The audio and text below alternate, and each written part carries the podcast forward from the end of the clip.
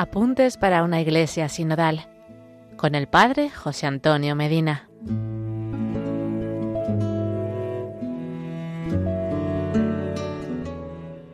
Seguimos compartiendo los apuntes para una iglesia sinodal para formarnos y poder responder a la llamada que el Santo Padre Francisco hace a toda la iglesia. Hoy reflexionaremos sobre el Concilio Vaticano II y el Sínodo de los Obispos.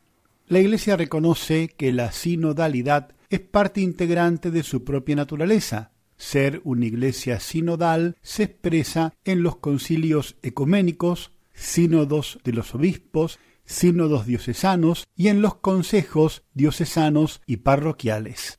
Sin embargo, ser una iglesia sinodal no se limita a estas instituciones existentes, de hecho, la sinodalidad no es tanto un acontecimiento o un eslogan, más bien es un estilo y una forma de ser con la cual la Iglesia vive su misión en el mundo.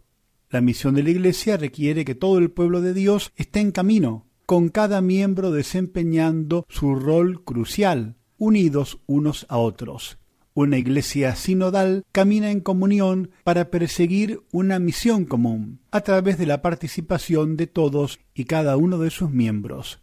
El objetivo de este proceso sinodal es ofrecer una oportunidad para que todo el pueblo de Dios disierna conjuntamente cómo avanzar en el camino para ser una iglesia más sinodal a largo plazo. Uno de los frutos del Concilio Vaticano II fue la institución del Sínodo de los Obispos. Se ha celebrado hasta ahora como una reunión de obispos con y bajo la autoridad del Papa. La Iglesia es cada vez más consciente de que la sinodalidad es el camino para todo el pueblo de Dios. Por esto, el proceso sinodal ya no es sólo una asamblea de obispos, sino un camino para todos los fieles, en el que cada iglesia local tiene una parte esencial que realizar. El Concilio Vaticano II reforzó el sentido de que todos los bautizados, tanto la jerarquía como los laicos, están llamados a participar activamente en la misión salvadora de la Iglesia.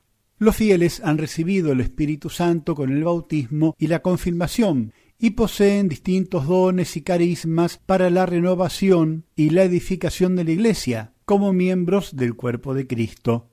El camino de la sinodalidad busca tomar decisiones pastorales que reflejen lo más posible la voluntad de Dios, basándola en la voz viva del pueblo de Dios. Mientras que los últimos sínodos han examinado temas como la nueva evangelización, la familia, los jóvenes, el presente sínodo se concentra en el tema de la sinodalidad propiamente dicha. Hasta aquí llegamos por hoy. En el próximo episodio seguiremos conociendo más y mejor nuestros apuntes para una iglesia sinodal. Que Dios les bendiga y la Virgen Santa les proteja.